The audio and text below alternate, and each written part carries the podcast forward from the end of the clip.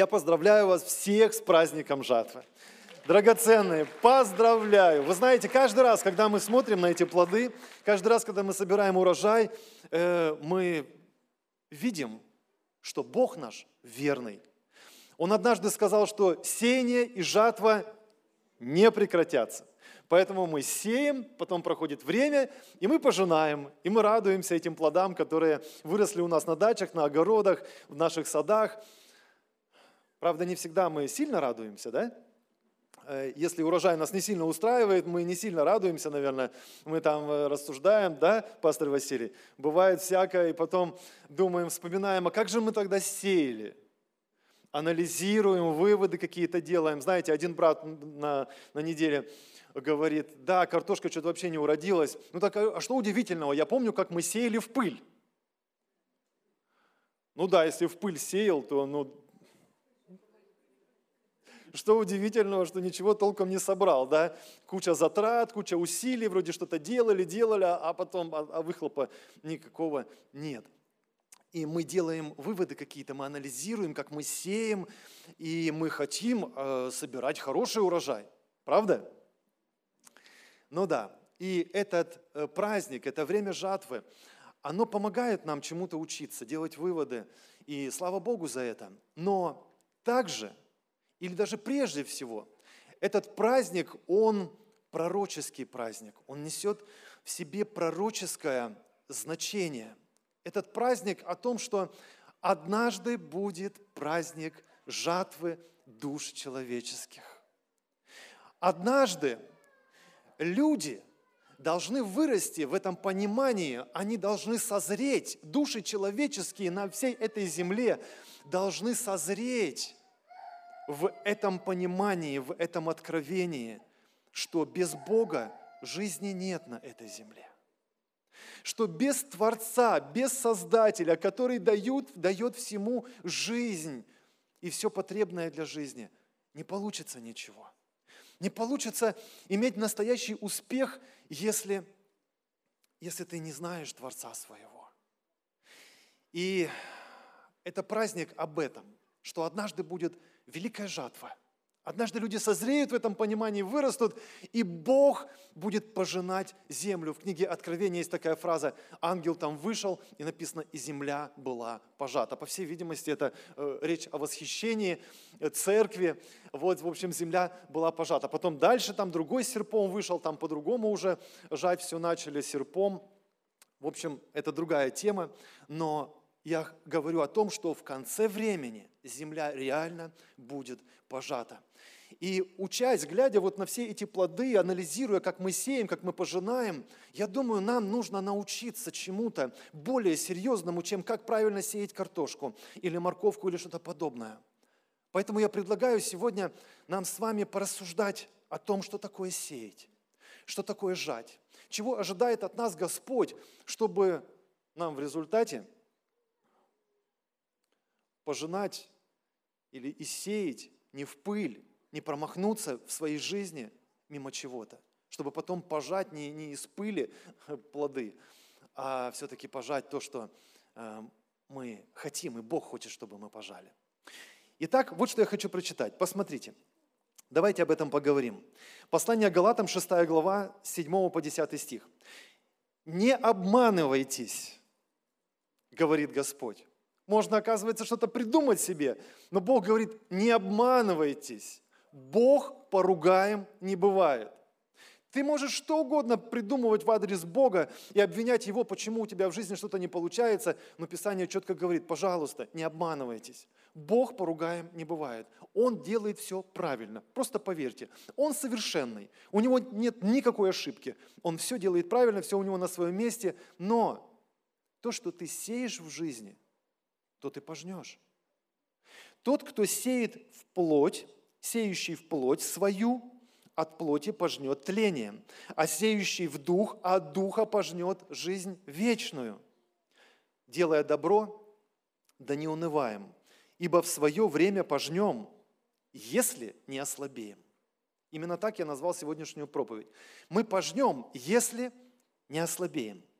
Итак, доколе есть время, будем делать добро всем – а наипаче, то есть больше всего, прежде всего, своим по вере.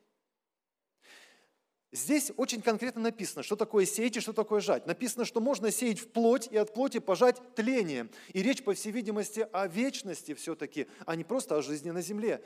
А если ты будешь сеять в дух, ты от духа пожнешь жизнь. Да не просто жизнь на земле, а какую?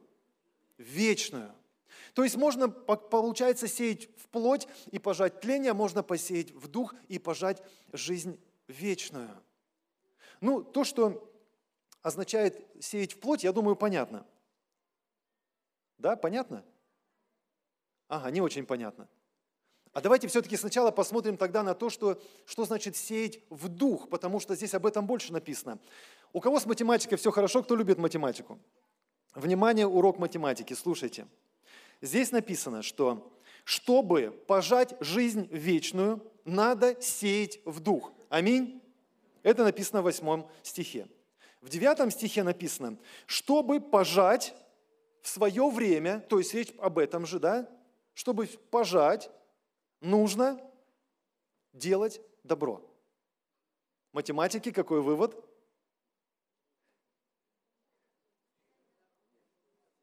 Сеять в дух – это значит делать добро. Потрясающе, пять с плюсом.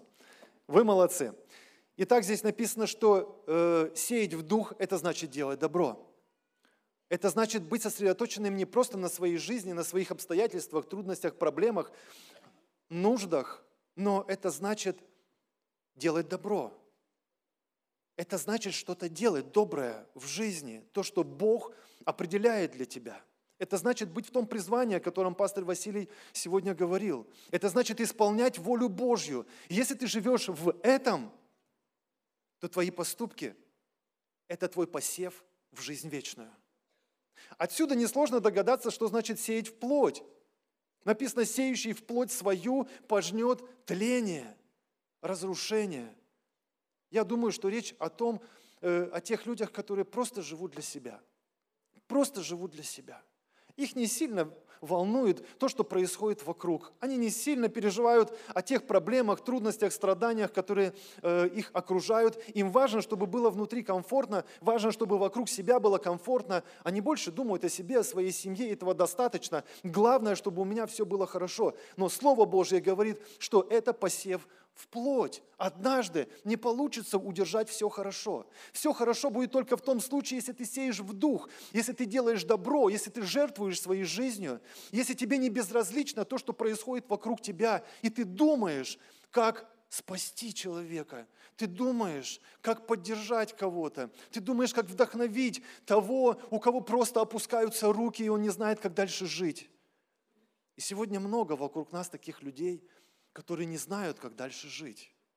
И сегодня наше время, чтобы сеять в дух, чтобы перевести взгляд просто с себя и со своих трудностей, проблем, перевести взгляд на то, что происходит вокруг, и посмотреть, а может быть Бог хочет через тебя сделать какое-то добро.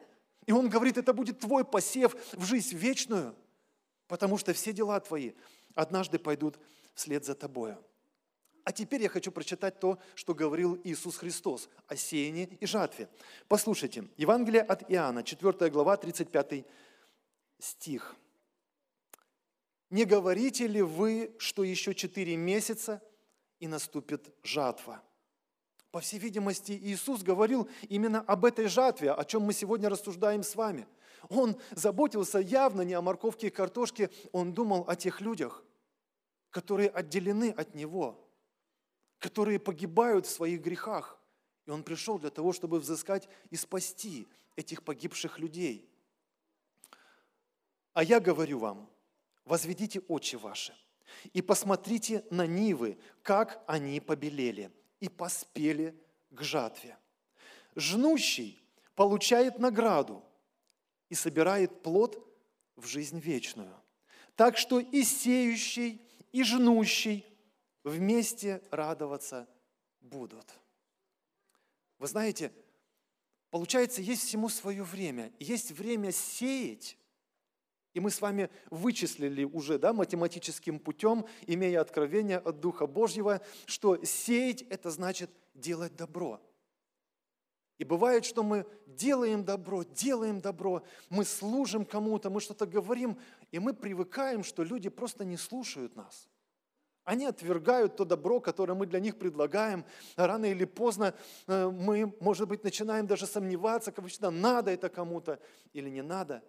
Но Слово Божье говорит, что всему есть свое время – есть время, когда мы сеем, и мы призваны сеять. Есть время, когда мы должны делать это добро и освещать этот мир. Вы помните слова Иисуса, который говорил в Евангелии от Матфея в 5 главе в 16 стихе записано это. «Так да светит свет ваш перед людьми, чтобы они видели ваши добрые дела и прославляли Отца вашего Небесного». Всему есть свое время. Я думаю, что когда Иисус Христос говорит о, том, что, о том, что жатва поспела, Он говорил это две тысячи лет назад, и мы думаем, как же так, а сегодня что, переспела, что ли? Я думаю, что там речь шла прежде всего о еврейском народе, с которым у Бога было достаточно много времени и дел, чтобы подготовить их к этой жатве. Подготовить их к тому времени, когда Он придет на эту землю, воплоти Сын Божий – и как он сказал, я пришел к своим, а они не приняли меня. Иисус пришел прежде всего в этот еврейский народ, с которым прошел достаточно долгий путь, с которым много было разных ситуаций. И он говорит, посмотрите, они готовы. Они готовы. Они уже видят, что они не могут своими силами исполнить Божий закон, который я им дал. Они не слушают пророков, они подвергали всех. Они готовы были. В результате когда распяли Сына Божьего, сокрушиться и в смирении говорить, что же нам делать? Как же нам дальше жить? И в результате Дух Божий приходил на это смирение, давал им рождение свыше, и народ еврейский пробуждался в то время. Я думаю, что Иисус прежде всего говорит в этом месте о том, что жатва поспела. Посмотрите, нивы побелели, жатва поспела прежде всего о еврейском народе. Но сегодня с того момента прошло две тысячи лет – и я думаю, что это было время, когда Бог готовил языческие народы. Когда Он проповедовал по всей земле, когда Он строил церковь, которую ад как бы не старался одолеть, как бы дьявол не старался ее разрушить, ничего не получилось. И так в течение двух тысяч лет Бог готовил языческие народы, нас с вами, к этой жатве, к этому последнему времени – и, возможно, сегодня мы с вами становимся участниками того, что Бог будет делать. Участниками того, что Он будет совершать, спасая людей, пожиная эту землю. И я уверен, что церковь, она призвана участвовать в этой жатве. Кто верит так же, можете сказать «Аминь». Аминь. Церковь призвана участвовать в этой жатве, в сборе этого великого, величайшего урожая душ человеческих, которые подготовились, подготовлены к тому, что, чтобы доверить свою жизнь Господу, чтобы уверовать в Него по-настоящему, чтобы открыть свое сердце и признать, как тогда признали 2000 лет назад евреи свое банкротство, сегодня многие язычники готовы будут признать свое банкротство – свое опустошение, свою неспособность жить без Бога. Они никогда не знали Бога, как многие из нас с вами. Но Бог подготовил нас и постучался в наши сердца. И сказал, что я могу все изменить в твоей жизни. Мы поверили и приняли его, и спаслись. И сегодня мы с вами свидетелями того, что это истина. Аминь. Но знаете, когда мы сеем, когда мы говорим, а нас не слушают, то бывает, приходит время, когда мы просто можем ослабеть. Написано «пожнем», то есть Бог даст нам собрать этот урожай, Бог даст нас, нам привести людей к спасению, если мы не ослабеем, если наши руки не опустятся. А бывает, руки опускаются. А бывает, мы просто привыкаем, что нас не слушают. И тогда это приводит нас к некой пассивности такой. Я хочу прочитать вам место Писания, которое недавно открылось мне совсем по-другому. я привык рассматривать его, оказывается, достаточно узко, больше всего к своей жизни. И там написано так, это в притчах, в 24 главе, сначала 10 стих давайте посмотрим. И там написано, что если ты в день бедствия оказался слабым, то бедна сила твоя.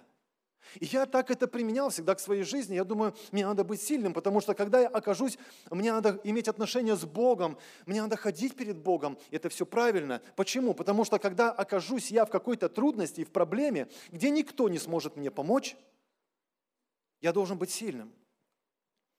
И если в какой-то трудности приходит сомнение, разочарование, то тогда я, э, получается, слабый. То есть вся сила моя, я думал, что я сильный, я знаю Библию, я часть церкви, все в порядке, я в служении. Но когда приходит трудности, ты сдуваешься, и ты просто идешь на компромисс с грехом, и ты что-то делаешь неправильное, то ну бедна сила твоя. Вот так я истолковывал это место Писания, применяя больше всего к себе.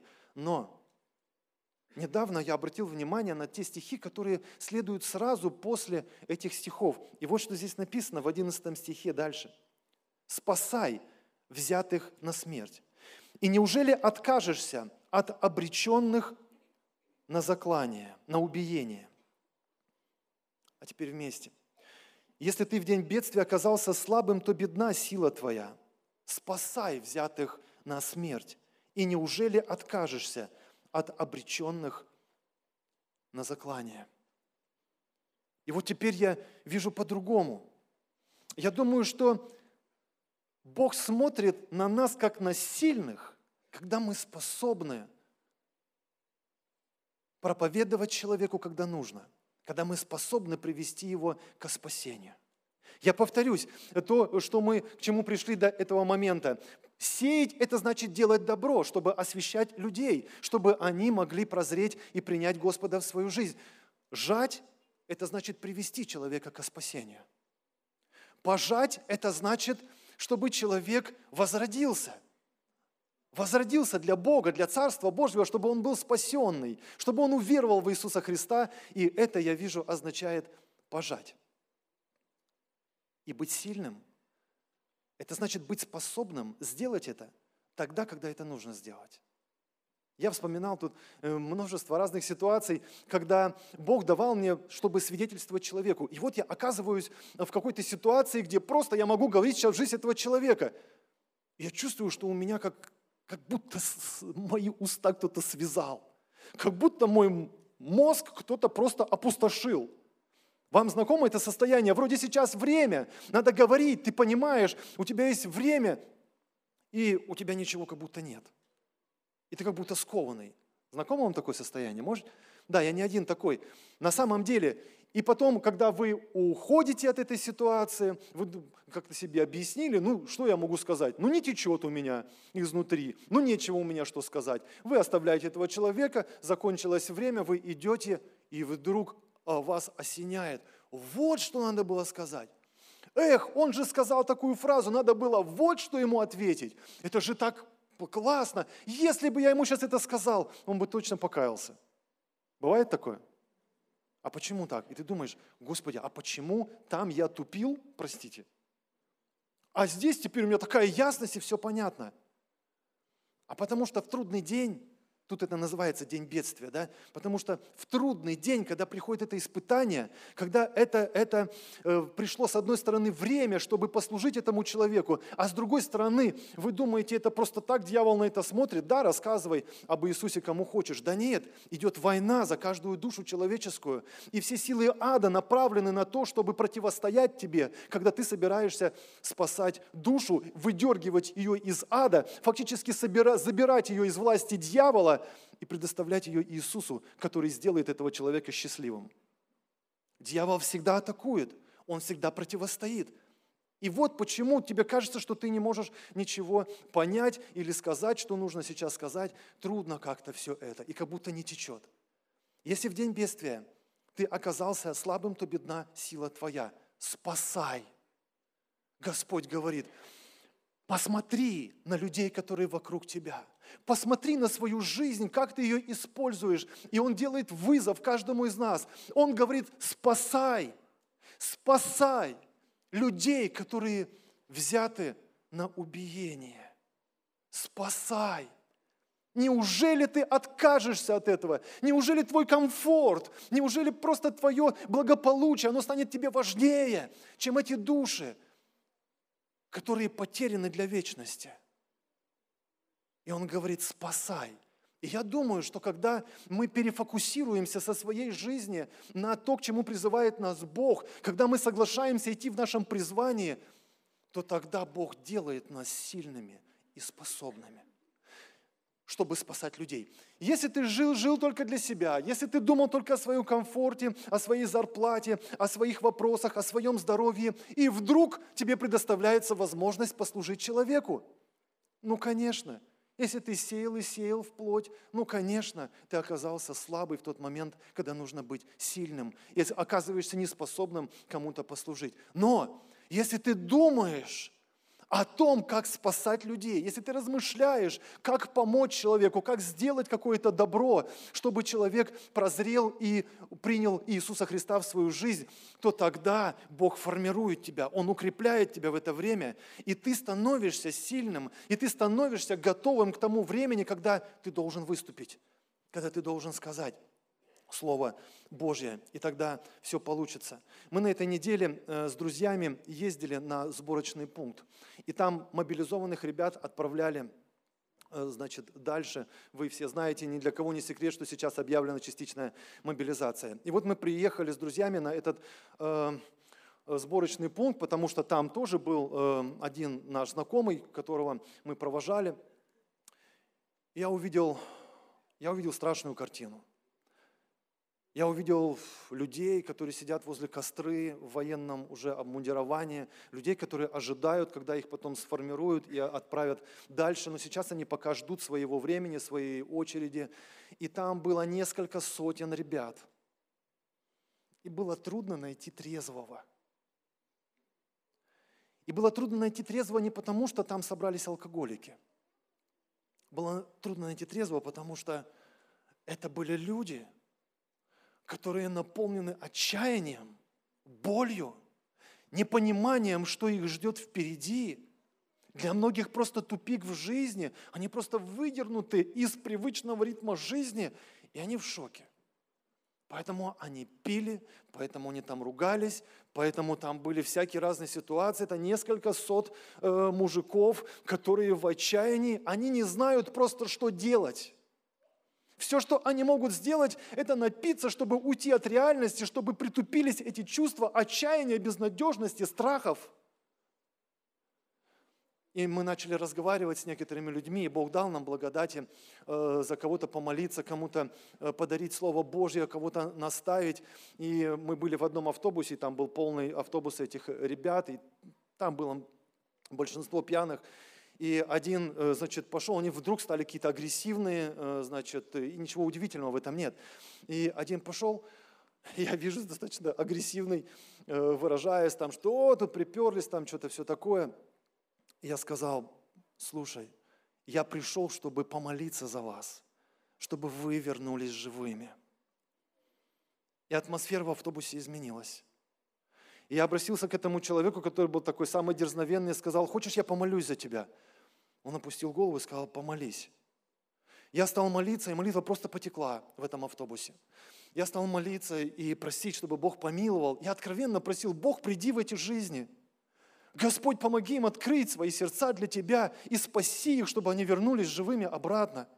Господи, помилуй этих ребят. Я закончил молиться, и там другая была атмосфера. Этот человек пошел обниматься, и э, я помню эту фразу «Спасибо тебе за эту молитву». Я цитирую. А другие люди там впереди, это шум был до этого, они там впереди, видать, услышали и хорошо услышали, потому что он кричит, а за нас почему не помолился? И уже с такой претензией, но с другой претензией. Я пошел вперед, и там атмосфера потом поменялась, потому что закричали, что полковник или подполковник зовет, и все, надо выходить. И там было вот это все движение. И мы служили дальше людям на улице, которым они все пьяные – но они все трезвые.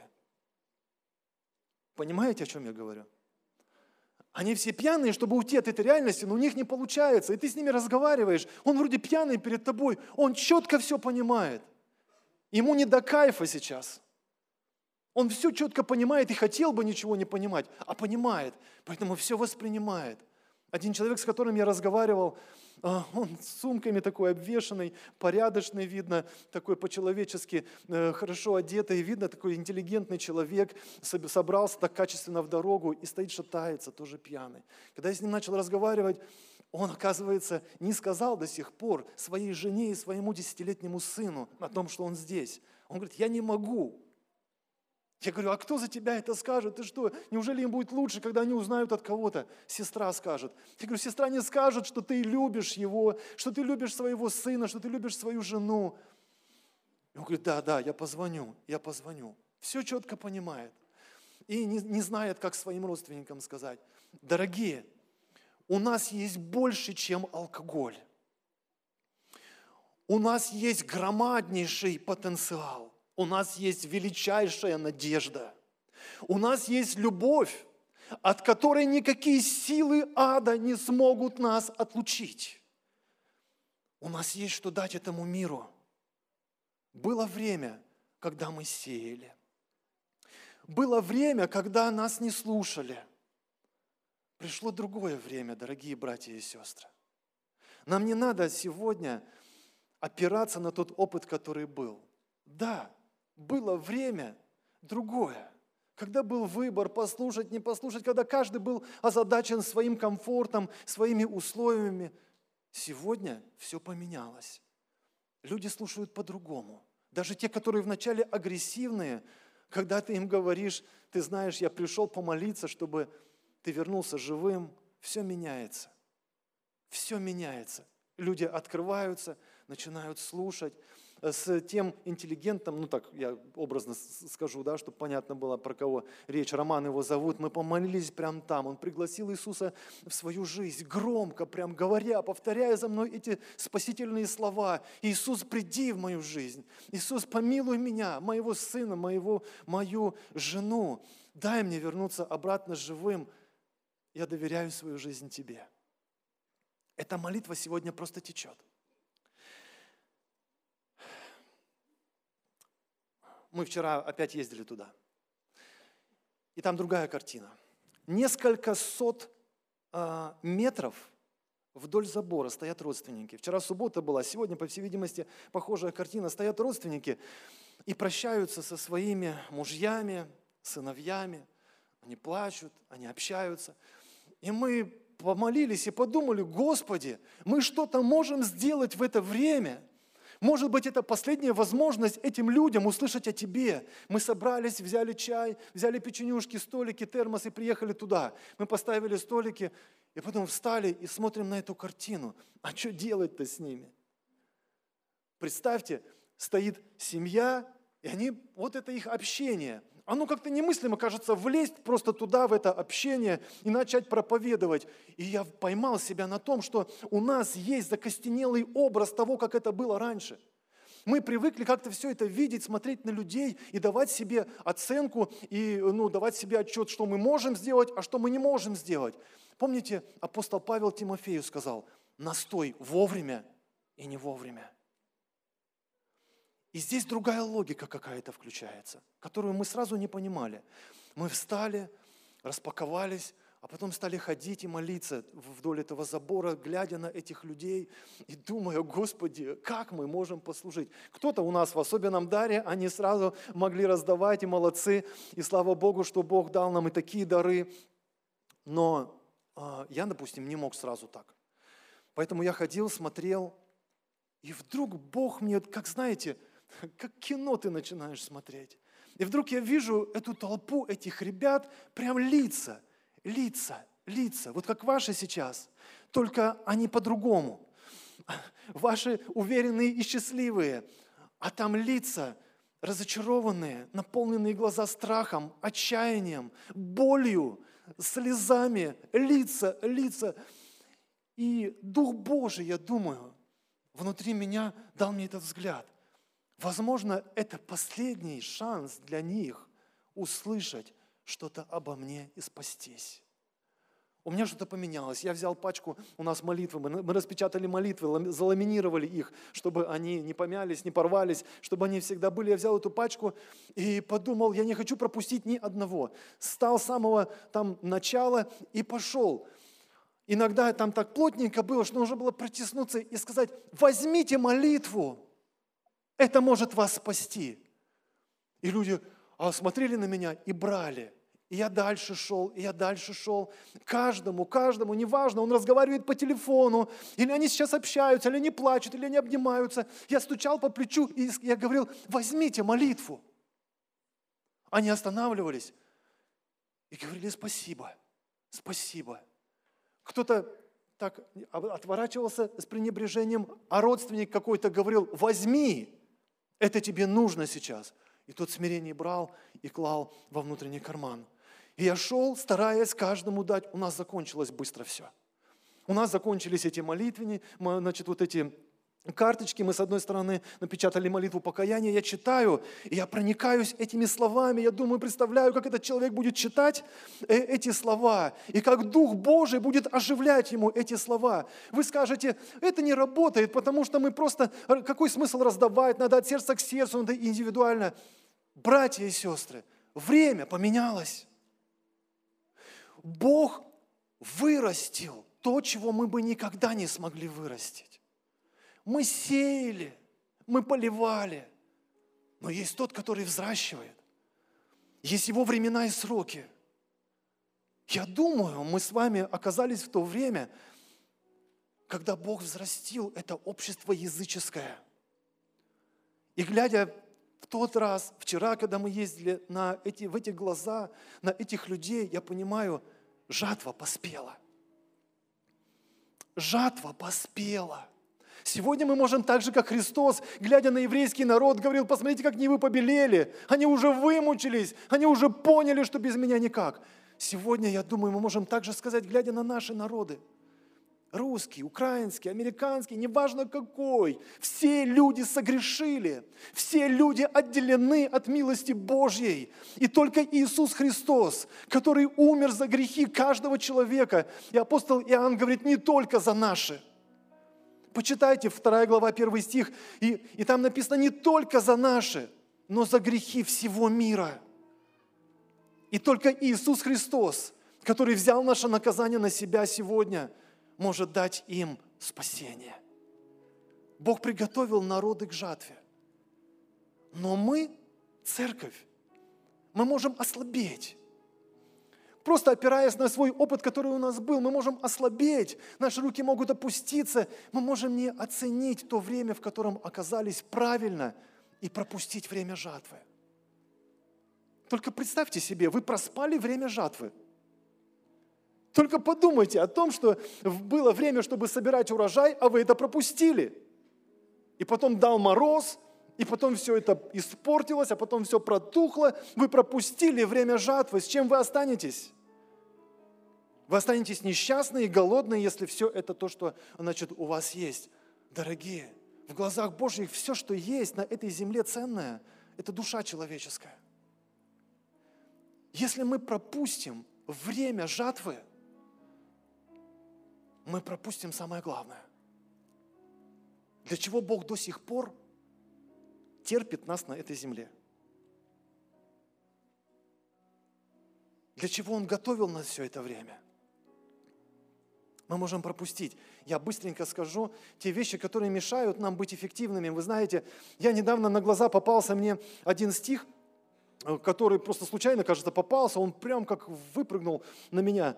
И вот тут написано, это Иов, это друзья Иова, которые разговаривали с Иовом, и мы привыкли видеть этих друзей как несправедливых обвинителей, которые просто обвиняли Иова. Но подождите, когда пришел Бог, он не сказал, что они абсолютно все говорили неправильно. Помните? Но он лишь сказал, что этому Елифазу, он сказал, что ты и твои друзья говорили обо мне не так правильно, как раб мой Иов. Но Бог не сказал, что они все абсолютно говорили неправильно, поэтому мы можем э, научиться чему-то. У них не было тогда Библии. У них было то познание о Боге, которое им уже открылось. И вот этот Лилифас, к которому обратился сам Бог, он обращается к Иову и говорит эти слова, глядя на страдания своего друга.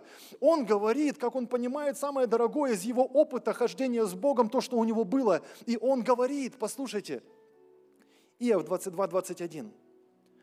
«Сблизься же с ним, и будешь спокоен. Через это придет к тебе добро».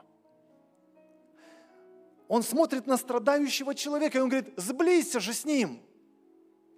Он не понимал, конечно, он не все понимал, то, что с Ивом происходит, но это то, что он из опыта вынес, что когда тебе плохо, когда тебе трудно, это самый главный выход, это самый реальный выход из твоей беды, депрессии, отчаяния. Сблизься же с ним, и ты будешь спокоен. Знаете, что такое еврейское слово, которое у нас переведено как спокоен? Спокоен – это значит целостный.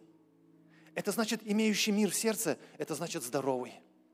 Целостный, здоровый, имеющий мир в сердце. Сблизься же с ним. Любой человек, как бы ты ни был разрушен, сблизься же с ним. И придет мир в твое сердце. И ты станешь здоровым, и ты станешь целостным – как бы ты ни был разрушен. Но, возможно, вы скажете, я хочу сблизиться с ним. Каким образом? Я заглянул в оригинальный текст, посмотрел, как переводится это еврейское слово «сблизиться». Вы знаете, потрясающе. Там есть два главных значения. Первое значение – сходиться в общении. Это для нас понятно. То есть, другими словами, иди разговаривай с Богом, иди в молитву, сближайся с Богом и ты будешь спокоен, и через это придет тебе добро. А вот второе значение, которое меня впечатлило. Сблизиться – это значит быть полезным, доставлять пользу. То есть это не только молитва в общении, но это значит предоставить себя, чтобы быть полезным и доставлять пользу Бога. Ты сближаешься с Богом, когда ты встаешь в это положение, Господи, вот я, что повелишь мне делать? Что я могу сделать для Тебя, Господи, и для людей, ради которых Ты пришел на эту землю, чтобы взять их грехи на себя, умереть на кресте, воскреснуть из мертвых и сегодня предлагать каждому прощение? Вы будете сближаться с Богом через молитву и через это правильное положение, когда вы будете ожидать, что Бог будет говорить, что Он ожидает от вас когда вы предоставите Ему себя, чтобы быть полезным. И есть вещи, которые мешают нам быть полезными. Быстро. Есть то, что реально мешает нам быть полезными для Бога и в результате а, а оставаться бесплодными или неуспешными. Послушайте, первая вещь, которую я хочу сказать, нам мешает когда мы идем на поводу злобы. Через это дьявол обворовывает нас. Сегодня мир наполняется злом, это правда.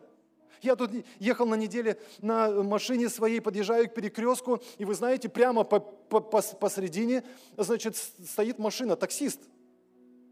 И вот он стоит, э, зеленый, я хочу проехать, я ему сигналю, мол, уйди с дороги. А у него, ну, был, по всей видимости, тоже зеленый, а потом красный его застал врасплох, наверное, и он встал. Ну ладно, ты встал посредине. Ну, там перед этим, перед другой машиной много места, дальше много места. Сдвинься куда-нибудь, мне дай проехать.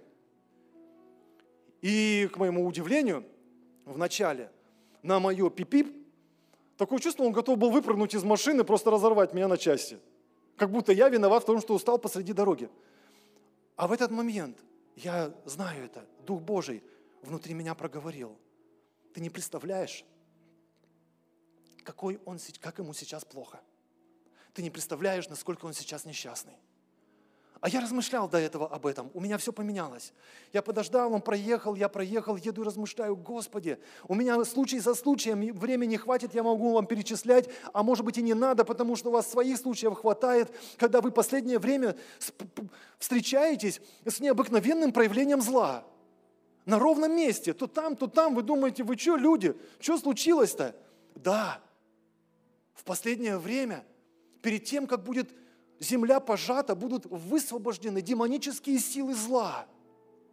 И апостол Павел говорит, церковь, наша брань не против плоти и крови. Мы не воюем с людьми, наша война против духов злобы, которые приходят на этой земле, чтобы разрушать судьбы человеческие. Церковь, поднимайся. Нам надо выступать против зла. Каким образом? Не будь побежден злом. Не пойди на поводу зла. Когда ты встречаешься, а мы же встречаемся в, обычных реальных ситуациях, вот как, допустим, эта ситуация на дороге, я ведь прав, я сто процентов прав, я на автомате пытаюсь доказать свою правду. Не надо на автомате доказывать свою правду, иначе ты не, не, не поймешь, э, не, не успеешь сообразить, как ты уже оказался во власти зла, просто доказывая свою правду. Не надо доказывать свою правду, не пойди на поводу зла, но побеждай зло добром. Наполняйся любовью Божьей в своей тайной комнате. Исполняйся Святым Духом. Пропитывайся Его присутствием. Это единственный, единственное, что мы можем сделать, чтобы быть наполненными Богом и быть сильными, когда нужно исполнять Его волю и приводить людей к спасению. Да, мы будем встречаться со злом, но не пойдите на поводу зла. Вторая вещь, которая мешает нам быть эффективными, мешает стать полезными и в результате сближаться с Богом – это недоверие к руководству церкви. Это мощнейшее демоническое оружие против Божьего народа. Вы даже не представляете, насколько серьезное. Недоверие к руководству церкви делает тебя бесполезным для Царства Божьего. И если ты находишь себя в этом состоянии, знаете, как легко проявляется это состояние, когда ты видишь, что у какого-то руководителя, у твоего наставника, у твоего пастыря что-то не получается, у тебя внутри где-то удовлетворение появляется. И ты, может быть, даже на этом сильно не останавливаешься, но внутри ты ловишь себя на том, что тебе стало как-то хорошо. Дорогие, если вы ловите себя на этом, бегите из этого состояния. Бегите из этого состояния, потому что Христос призвал нас не просто к послушанию, не просто к соглашению, Он призвал нас к единству, к такому единству, как между Ним и Отцом Небесным. Он говорил, да будут они едины. Не просто пусть они соглашаются друг со другом для видимой услужливости. Нет, да будут они едины. Да будут они совершены воедино. Только в этом единстве мы сможем слышать голос Духа Святого без повреждений. Только в этом единстве мы будем понимать пророческие слова, которые Бог будет говорить в последнее время церкви. Он будет управлять церковью больше, чем любой пастырь, апостол, больше, чем любой наставник. Он будет управлять церковью. Но нам важно быть в единстве, нам важно быть в доверии друг к другу, нам важно почитать другого выше себя и не о себе только заботиться, но видеть, помогать, видеть нужды, помогать друг другу. Время особенное время последнее. И последнее, что нам мешает, это пассивность. Дорогие, когда мы идем, когда мы идем, Бог дает нам силу. Вы знаете, что слово о кресте, что это? Это сила Божья. Да, это безумие для погибающих написано, но это сила Божья для нас спасаемых. Пока ты просто на месте ожидаешь откровения, что делать, ты не имеешь этой силы. Когда мы приехали к этому забору, мы реально не понимали, что делать. Мы просто ходили, стояли, Господи, да как же мы влезем сейчас в эту семью, что мы сейчас будем проповедовать? Но когда мы молились, и Дух Божий дал другой взгляд, все поменялось. Мне было не, столько, не только не стыдно, мне было не только некомфортно, я испытывал силу Божью на себе, когда протискивался и говорил, возьмите молитву, а потом у меня молитвы закончились. Я говорю, что еще есть? Еще есть Библия. У нас маленькие Библии, вот эти гедеоновские. Значит, были, я взял эту пачку, пошел и говорю почти то же самое. Возьмите это Слово Божье. Оно может спасти вас там, где никто другой вас не спасет. И они брали, они брали. Один говорит, а у меня есть, а его мать, по всей видимости, рядом стояла. Возьми еще одну, хуже не будет. Дорогие, другое время. Те люди, которые были закрыты, они еще и по инерции реагируют, может быть, как-то пренебрежительно или что. Но когда они слышат, ты, ты говоришь Слово Божье, все открывается, все меняется. Жатва поспела. Посмотрите на этих людей вокруг. Они готовы. Жатва поспела. Сегодня не так много, кто может дать этим людям выход из их тупиков – Они сегодня просто пьют, пьют, злятся, матерятся, ругаются, выражают свое несогласие, зло в этих драках. Но у нас есть призвание, церковь. Неужели ты откажешься от обреченных на убиение? Неужели ты откажешься, чтобы спасать? Данный аудиоматериал подготовлен и принадлежит местной религиозной организации христиан веры евангельской пятидесятников «Церковь Завета».